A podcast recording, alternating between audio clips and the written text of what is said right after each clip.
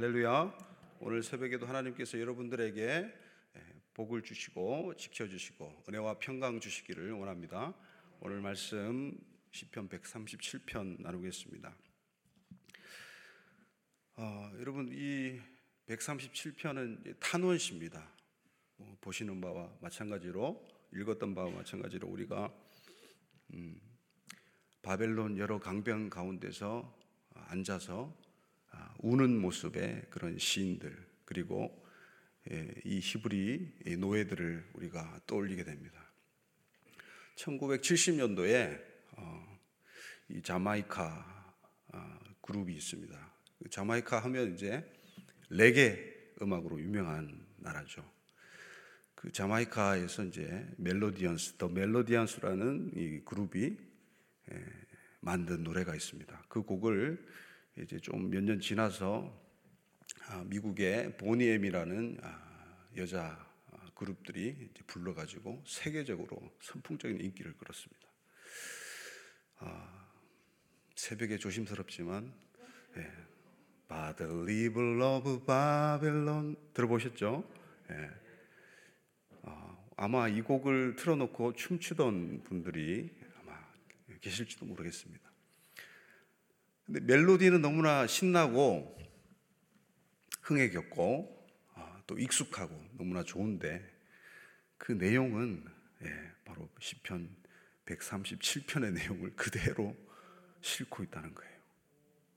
예, 전 세계적으로 아, 이 팝송이 70년대에 또 지금까지도 아, 그렇게 많이 회자되고 있습니다.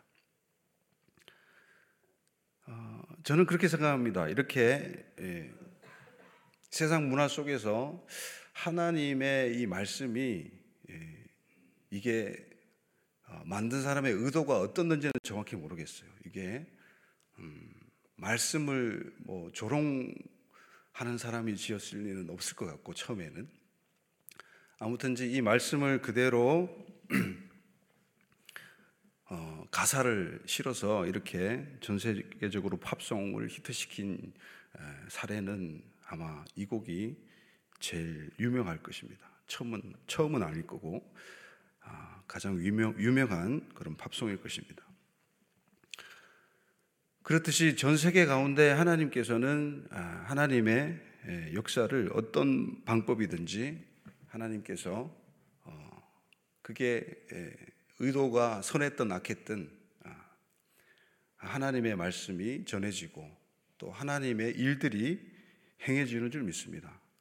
그래서 어, 오늘 새벽에 이 137편을 우리가 생각하면서 어, 그때의 이 당시 바벨론 포로 시기에 겪었던 이 이스라엘 백성들의 히브리 노예들의 그 심정을 우리가 조금 헤아리면서 그리고 또 소망할 것을 소망하면서 어, 현재 우리의 모습 그리고 과거의 모습 어, 그리고 미래의 모습을 한번 어, 재조명하는 그런 시간이 되기를 소망합니다. 여러분 세계 4대 문명을 아십니까? 네. 아세요? 네. 뭐, 뭐예요? 네. 우리 아둘람에서도 공부를 하는데 예, 이집트 문명이죠. 나일강을 중심으로 한 이집트 문명, 그리고 메소포타미아 문명, 그리고 또 무엇입니까? 황하 문명, 그리고 어, 인더스 문명. 이렇게 세계 4대 문명이 있습니다. 이 4대 문명의 공통점은 이제 강이라는 거죠, 강. 그래서 오늘 우리가 이 시편의 말씀을 어, 보려면 그런 이제 예, 이 지리적인 부분들을 우리가 좀 알고 있어야 됩니다. 메소포타미아 문명 그 가운데 이제 바벨론이 있었습니다. 메소포타미아라는 말은 메소 어, 둘 사이에라는 뜻이고 포타미아는 강이라는 뜻입니다. 두 강 사이에라는 뜻을 가지고 있어요. 그래서 두 강은 어떤 강일까요? 예, 티그리스 강, 유브라데스 강. 그 두 강 사이에 예, 그 충적 평화가 이제 많이 발생을 했습니다. 충적 평화라고 이제 강이 이제 직선으로 흐르지 않, 고 굽이쳐 흐르면서 아, 그 이제 퇴적물들이 쌓이는 거죠. 흙들이 쌓여가지고 아주 입자가 곱고 어, 좋은 흙들이 이제 퇴적이 되면서 그것들이 이제 좀 물기가 빠지면 그곳에서 이제 농업들이 예, 성행을 했습니다. 아, 그래서 자연적으로 강가에 사람들이 몰려들면서 이제 문명이 발전했던 것이죠. 이것은 이제 우리가 상식적으로 이제 아, 알고 있는 내용들이죠.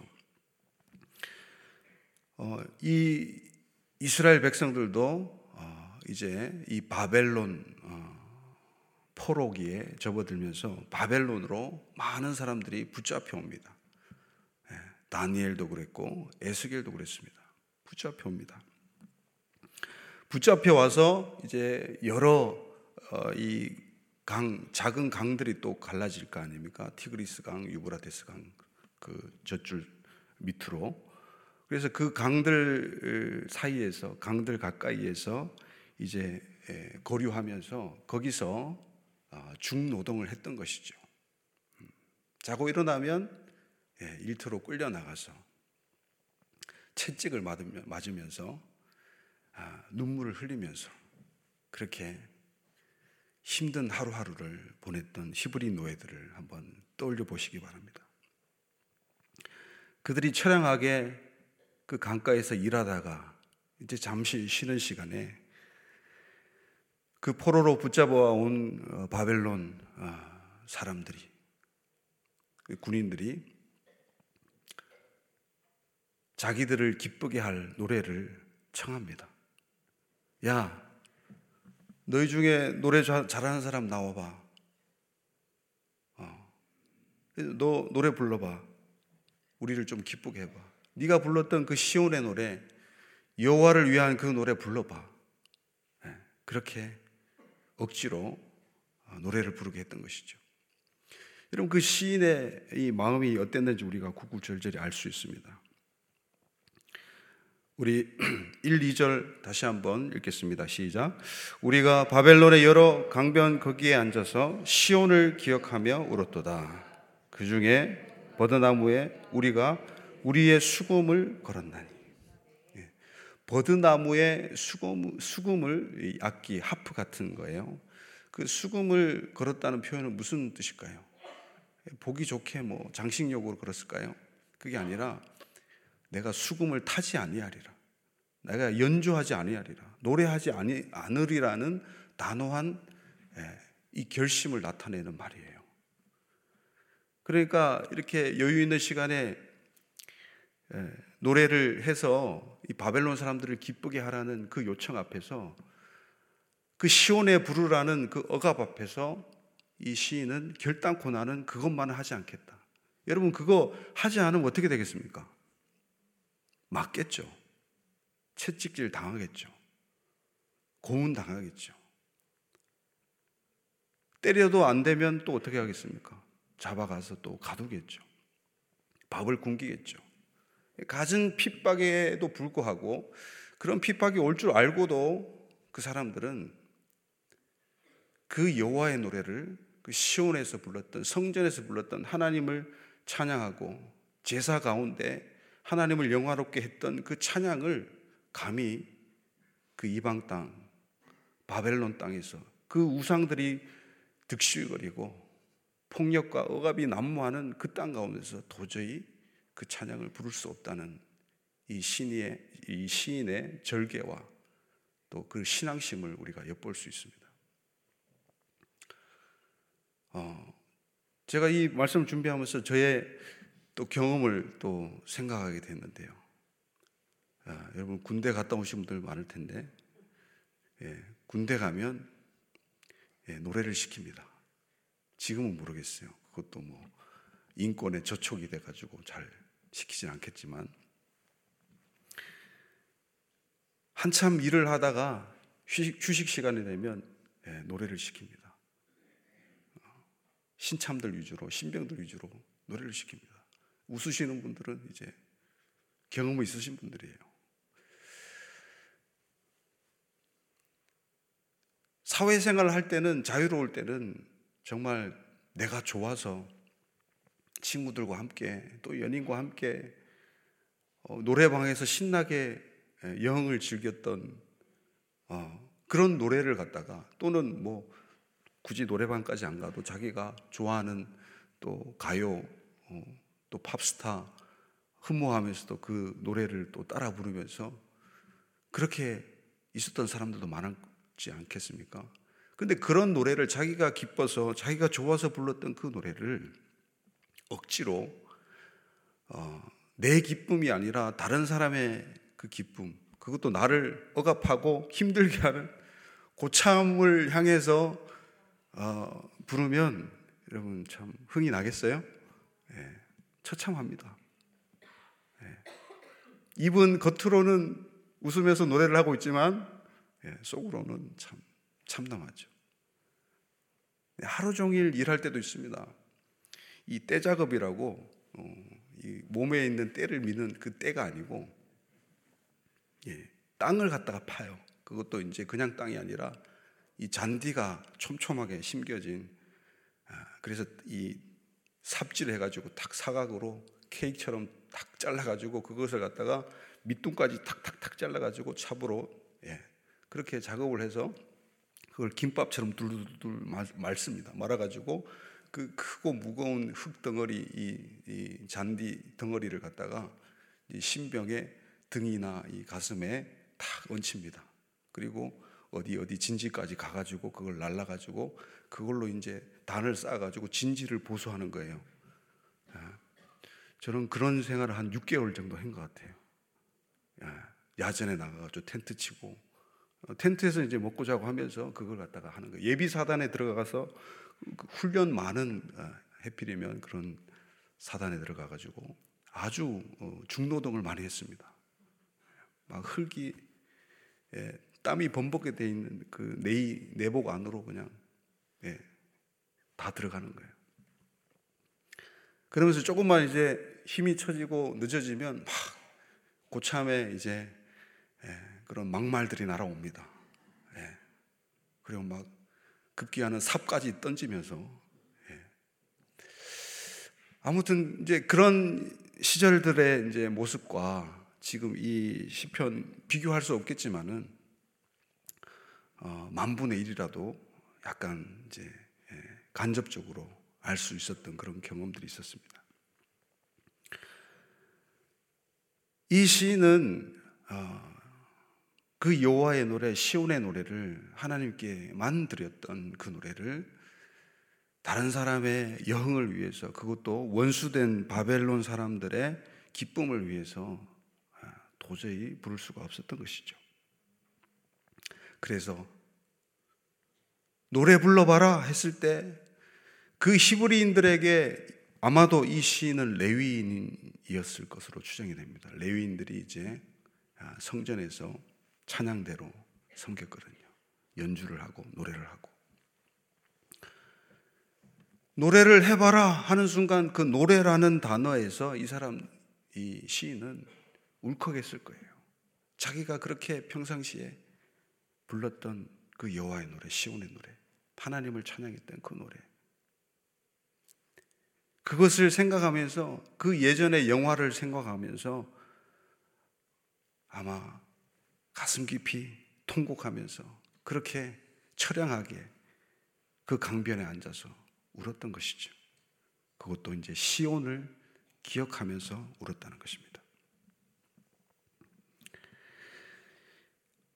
유대인 역사학자죠. 유명한 아놀드 토인비라는 사람이 있습니다. 그 사람이 유명한 말들을 여러 남겼는데요. 역사에서 교훈을 얻지 못하는 자는 반드시 실패한다.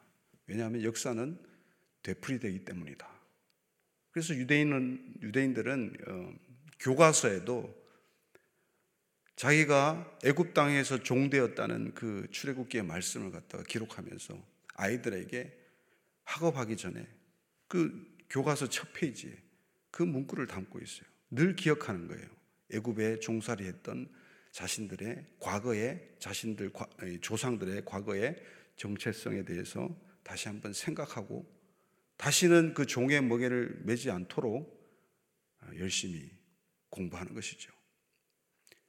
또 그리고 그들은 AD 70년 이제 예루살렘이 멸망하던 그때에 로마 군들 중에서 최정예 부대가 와가지고 이제 마지막 남은 어, 그 마사다 요새, 마사다 요새라는 곳이 있습니다.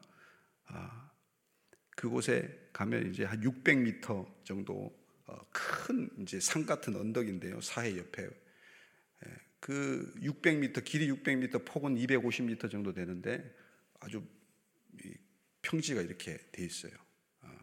아, 그래서 그것을 예전에는 마카비 형제 예수님 오시기 전에 한 아, 주전 2세기에 이 마카비 혁명이 일어났던 그 마카비 가문에서 그것을 그곳을 이제 군사 기지로 이렇게 사용을 하다가 헤롯 대왕이 그것을 이제 별장으로 만들었어요. 그래서 뭐 온탕, 냉탕, 뭐 이렇게 사우나 시설도 다 갖춰져 있고 아주 기가 막힙니다. 지금도 그 유적지가 남아 있고 많은 사람들이 관광지로 가고 있어요.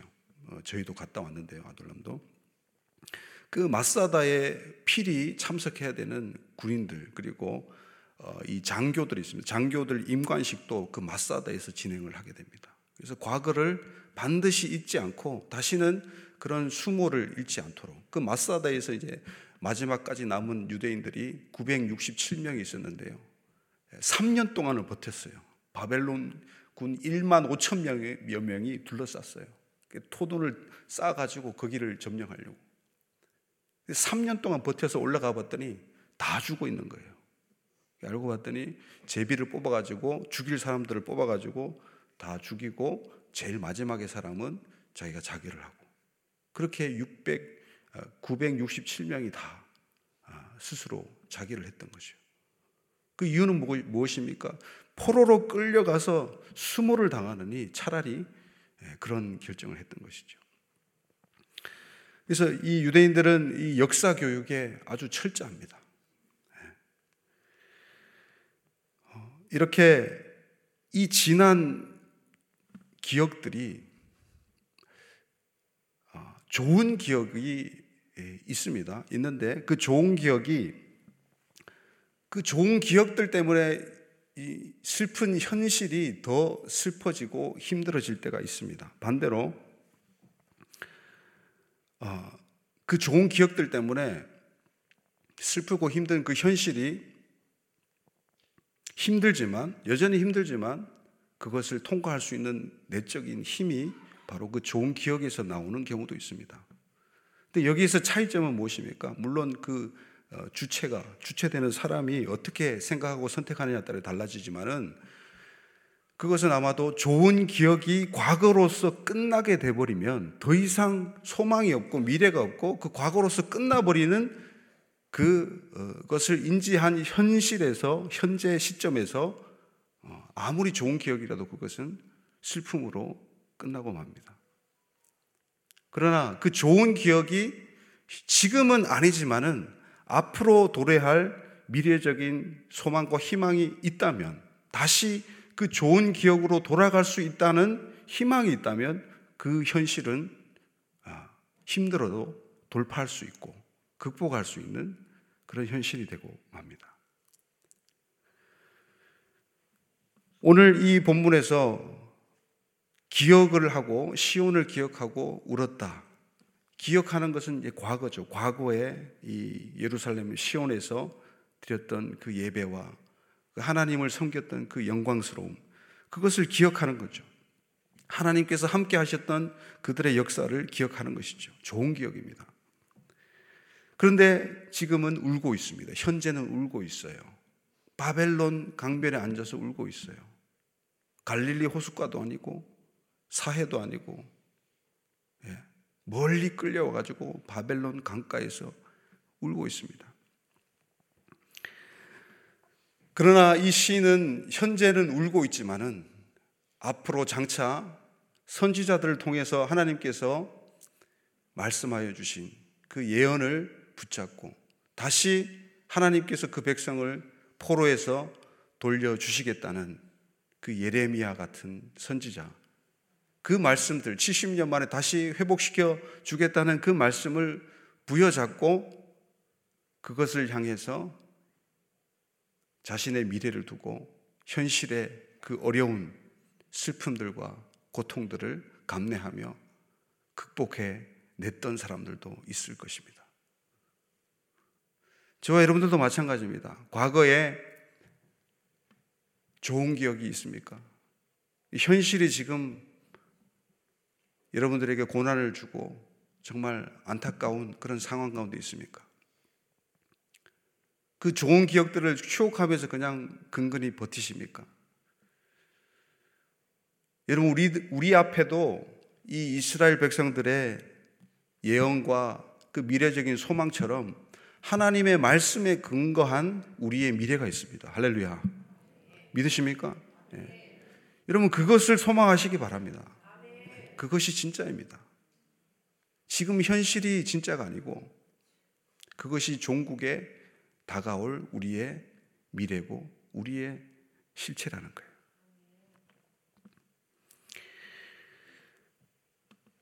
오늘 말씀 가운데 6절 한번 다시 보겠습니다. 시작.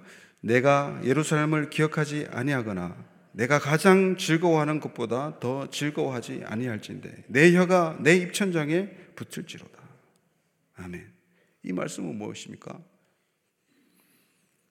내가 예루살렘을 기억하거나 내가 가장 즐겁고 기뻐하는 것으로 여기지 않는다면 내 입이 그냥 내 혀가 입천장에 붙어가지고 말을 할 수 없는 그런 벙어리가 될 것이다. 이 말은 굉장히 강력한 말이죠. 그 정도로 나는 죽어도 예루살렘을 잃지 않겠다.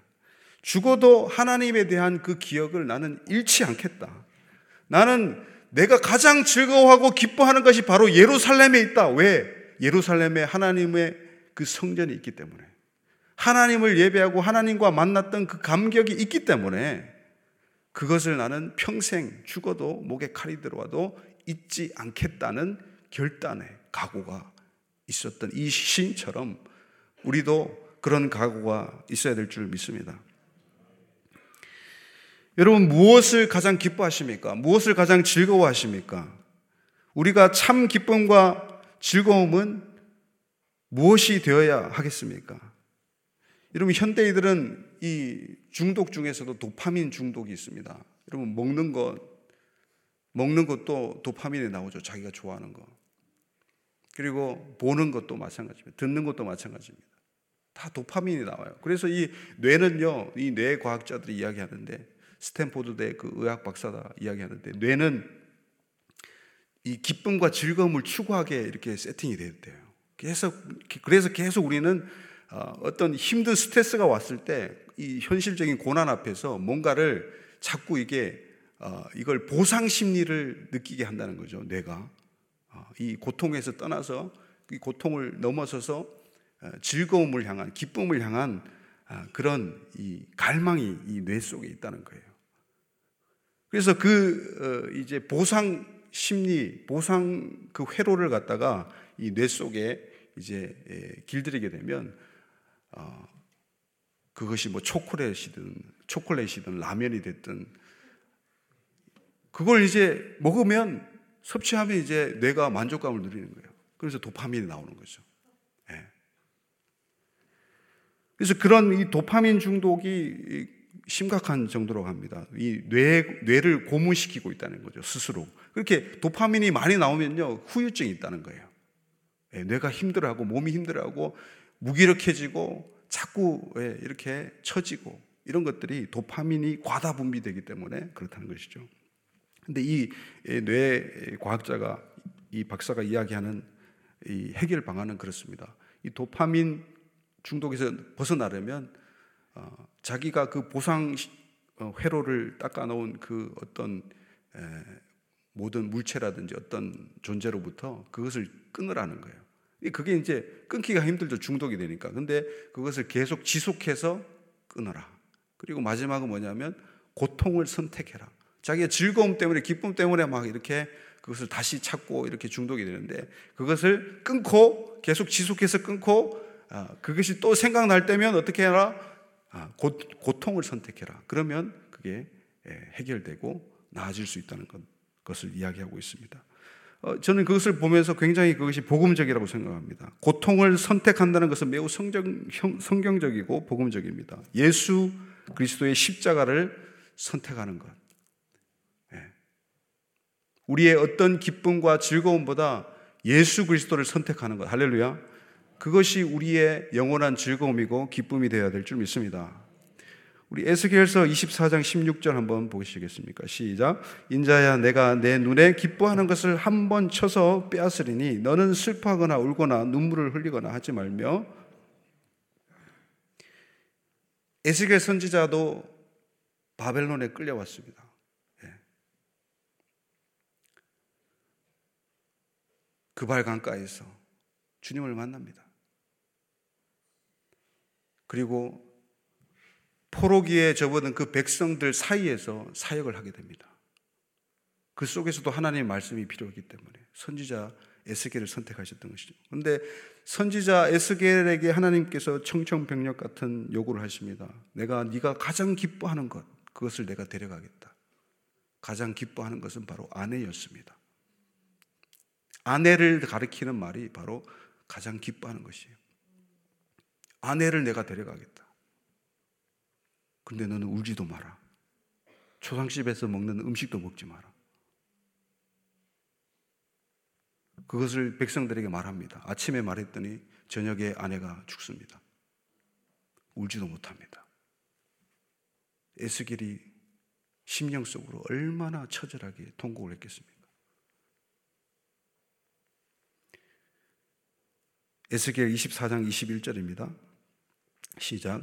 너는 이스라엘 족속에게 이르기를 주 여호와의 말씀에 내 성소는 너희 세력의 영광이요 너희 눈의 기쁨이요 너희 마음의 아낌이 되거니와 내가 더럽힐 것이며 너희의 버려둔 자녀를 칼에 엎드러지게 할지라.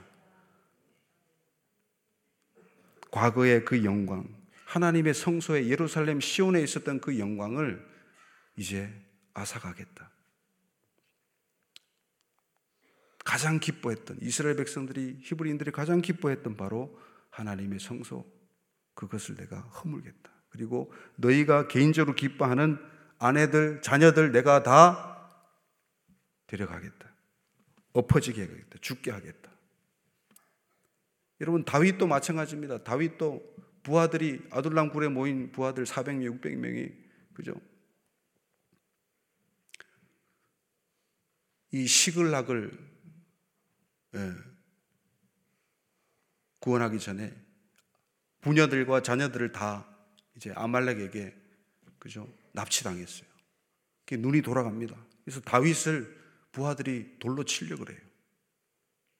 그 정도로 우리에게 개인적으로 제일 아끼고 기뻐하고 즐거워하는 것이 바로 아, 배우자와 자녀입니다. 그것을 다 없애겠다는 거예요, 하나님께서. 왜 그렇게 하십니까? 그것을 통해서 내가 하나님 자신이 그렇게 아꼈던, 그렇게 아꼈던 내가 가장 기뻐하는 바로 너희, 택한 민족 이스라엘 백성, 바로 너. 너희를 내가 그토록 사랑한다는 것을 알려주시고자 이 선지자들에게 말씀하셨던 거예요. 하나님께서는 저와 여러분들을 가장 기뻐하십니다. 할렐루야. 그런데 우리는 어떻게 해야 됩니까? 우리도 응당 하나님을 가장 기뻐하고 즐거워해야 될 줄 믿습니다. 근데 현실은 그렇지 않습니다. 여러분, 이 싸움이에요. 우리의 가장 기쁜 그것, 우리의 가장 즐거운 그것이 무엇이 되느냐? 그것이 우리의 신앙의 싸움이란 말입니다. 여러분, 그것을 놓쳐서 알고 있음에도 불구하고 그것을 저버려서 바벨론 이 포로기에 들어가지 마시기 바랍니다. 여러분, 그 사실을 꼭 붙드시고 우리가 하나님께 최고의 가치를 두고 하나님을 기뻐하고 즐거워하는 저와 여러분들 되기를 예수님 이름으로 축원드립니다. 제가 기도하고 마무리하겠습니다. 하나님 아버지 감사합니다. 오늘 우리가 하나님께서 이스라엘 백성들을 포로기에 접어들게 하신 이유를 봅니다. 물론 죄악 때문에 그 결과로 포로기에 접어들었겠지만 하나님께서는 그 거기에서 하나님을 생각하고 다시 한번 회복시키려는 아버지의 마음을 우리가 봅니다. 하나님 우리가 과거를 기억하면서 현실에서 울고 있는 자들 있습니까? 하나님 그 눈물을 닦아 주시고 미래의 소망을 보게 하여 주시옵소서. 미래의 소망은 곧 하나님이십니다. 예수님이십니다. 우리가 예수님을 가장 기뻐하고 즐거워하는 자들 되어서 그 미래적인 소망을 쟁취하고 누리는 자들 되게 하여 주시옵소서. 그래서 그 미래적인 소망과 그 희망을 붙잡고 그 예언의 말씀을 붙잡고 하나님의 큰 그림을 붙잡고 이 냉혹하고 암담한 이 현실을 뚫어내는 우리의 모든 신앙인들 될 수 있게 역사하여 주시옵소서 감사하고 예수님의 이름으로 기도드리옵나이다. 아멘. 주여, 주여, 주여.